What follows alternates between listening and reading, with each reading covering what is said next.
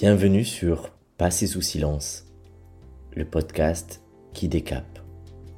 Je suis Gilles Delioz et durant cet épisode, je vais de manière profonde et ludique t'inviter à changer de regard et à poser ta conscience sur ce qui n'avait pas encore été vu.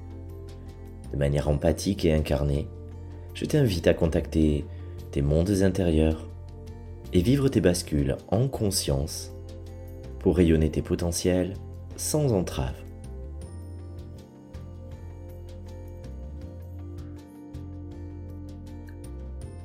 Je reçois Carole par une belle matinée d'été. Le soleil est encore bas, pourtant la chaleur est déjà écrasante. C'est à l'ombre de mon cabinet, sous un rayon de clim, que nous nous rencontrons. J'ai déjà eu par deux fois Carole en séance téléphonique. Elle profite d'un séjour dans le sud de la France pour bénéficier d'une séance physique. Je la découvre fébrile, presque tremblante. Alors qu'elle s'assoit et que je lui laisse l'espace pour poser ses demandes, attentes et objectifs, Carole évoque directement la notion du karma. Elle m'explique qu'elle a à deux reprises ces derniers mois eu recours au service de médiums et énergéticiens qui ont entre guillemets mis en lumière des mémoires très lourdes qui la bloqueraient dans sa vie. Elle en veut d'ailleurs pour preuve que les blocages sont bien réels et présents dans son existence. Elle est allée plus loin dans l'accompagnement avec l'un de ses accompagnants en optant pour une formule à mi-chemin entre la déprogrammation cellulaire et le désenvoûtement. Elle me confie qu'elle s'est sentie mieux sur le coup, comme dégagée. Mais que, pour autant, rien n'a substantiellement bougé dans sa vie. Les blocages sont toujours présents. Lorsqu'elle a recontacté le professionnel, il lui a renvoyé qu'elle avait inversé l'énergie et qu'elle n'était plus la bienvenue, qu'on ne pouvait plus rien pour elle. Fur et à mesure que Carole posait ce cadre, je la sentais se liquéfier. Je ressentais sa peur. Que je ne puisse à mon tour l'aider. Que je lui tourne le dos. Ou pire, que je juge ses croyances auxquelles une part d'elle semble ne pas donner de crédit.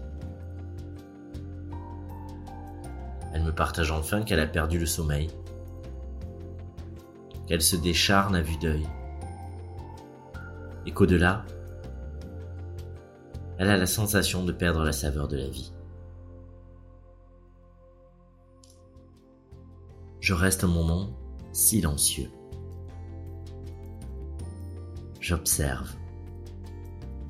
Je ressens. J'écoute ce que le silence me livre.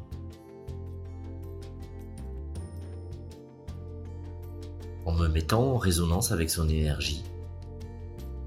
Je capte des mémoires évoquées par ses accompagnants. Il en reste des traces, des stigmates.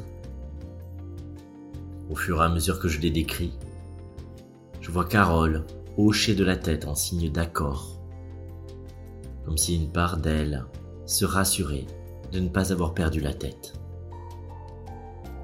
Peut-être aussi comme si une autre était encore satisfaite d'avoir gain de cause.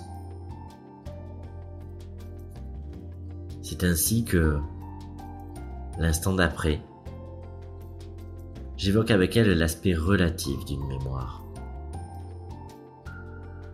Qu'elle soit contemporaine, fétale, karmique ou transgénérationnelle, la mémoire n'est pas toujours ce que l'on nous en dit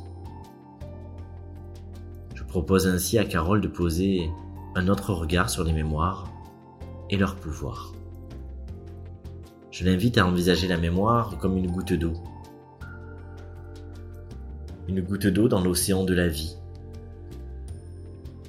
Une goutte d'eau que nous contractons dès lors que nous ne pouvons accueillir le flot naturel et qu'un élément déclencheur génère un stress trop important à l'intérieur de nous. Mais la mémoire n'est jamais les circonstances, les décors, les déclencheurs. Uniquement cette goutte d'eau qui soudain se congèle et se fige à l'intérieur de nous, tel un caillot de sang dans les veines, qui obstrue progressivement la libre circulation de l'énergie.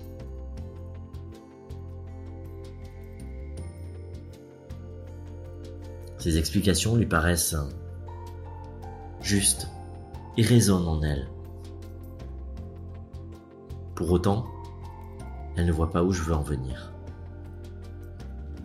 J'évoque ensuite avec elle deux aspects. D'abord celui de l'intrication quantique, ensuite de l'épigénétique. Au travers de la première, j'évoque le fait que tout être est relié par un réseau invisible à ceux et celles avec lesquels il a communié. Cela est valable avec ceux qui, à l'image de l'arbre, l'ont engendré. Cette communication peut en effet transmettre, dans une sorte de matrice collective, les blessures et mémoires traumatiques, mais aussi toutes les résolutions. La nature est en résilience, chaque part de l'arbre contribue, dans cette mise en commun, à transcender. C'est ainsi que je l'ai invité à s'ouvrir au fait que la solution était déjà disponible. Le problème réglé. Et l'information à télécharger en soi, sans avoir rien à faire d'autre. D'ailleurs, lorsque l'esprit quitte le corps, tout est vu du point de vue de la conscience pure, et plus rien n'accroche. Les mémoires, donc, s'évaporent. Elles deviennent en quelque sorte des illusions, des mémoires fantômes, qui même si elles n'existent plus, continuent d'avoir des conséquences réelles, uniquement si nous avons omis de les remettre en cause. Carole est parcourue d'un éclair de conscience. Je lis dans son regard les recoupements qui se font dans son esprit.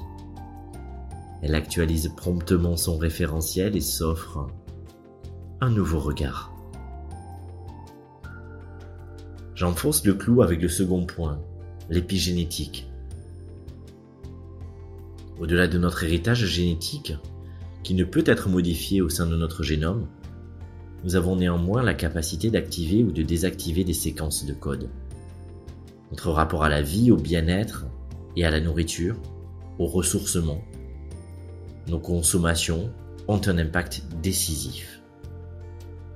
Nos émotions, nos croyances, nos liens toxiques, fidélité, loyauté également. Une nouvelle fois, Carole prit conscience que toute sa vie au travers de chaque acte, était une réponse.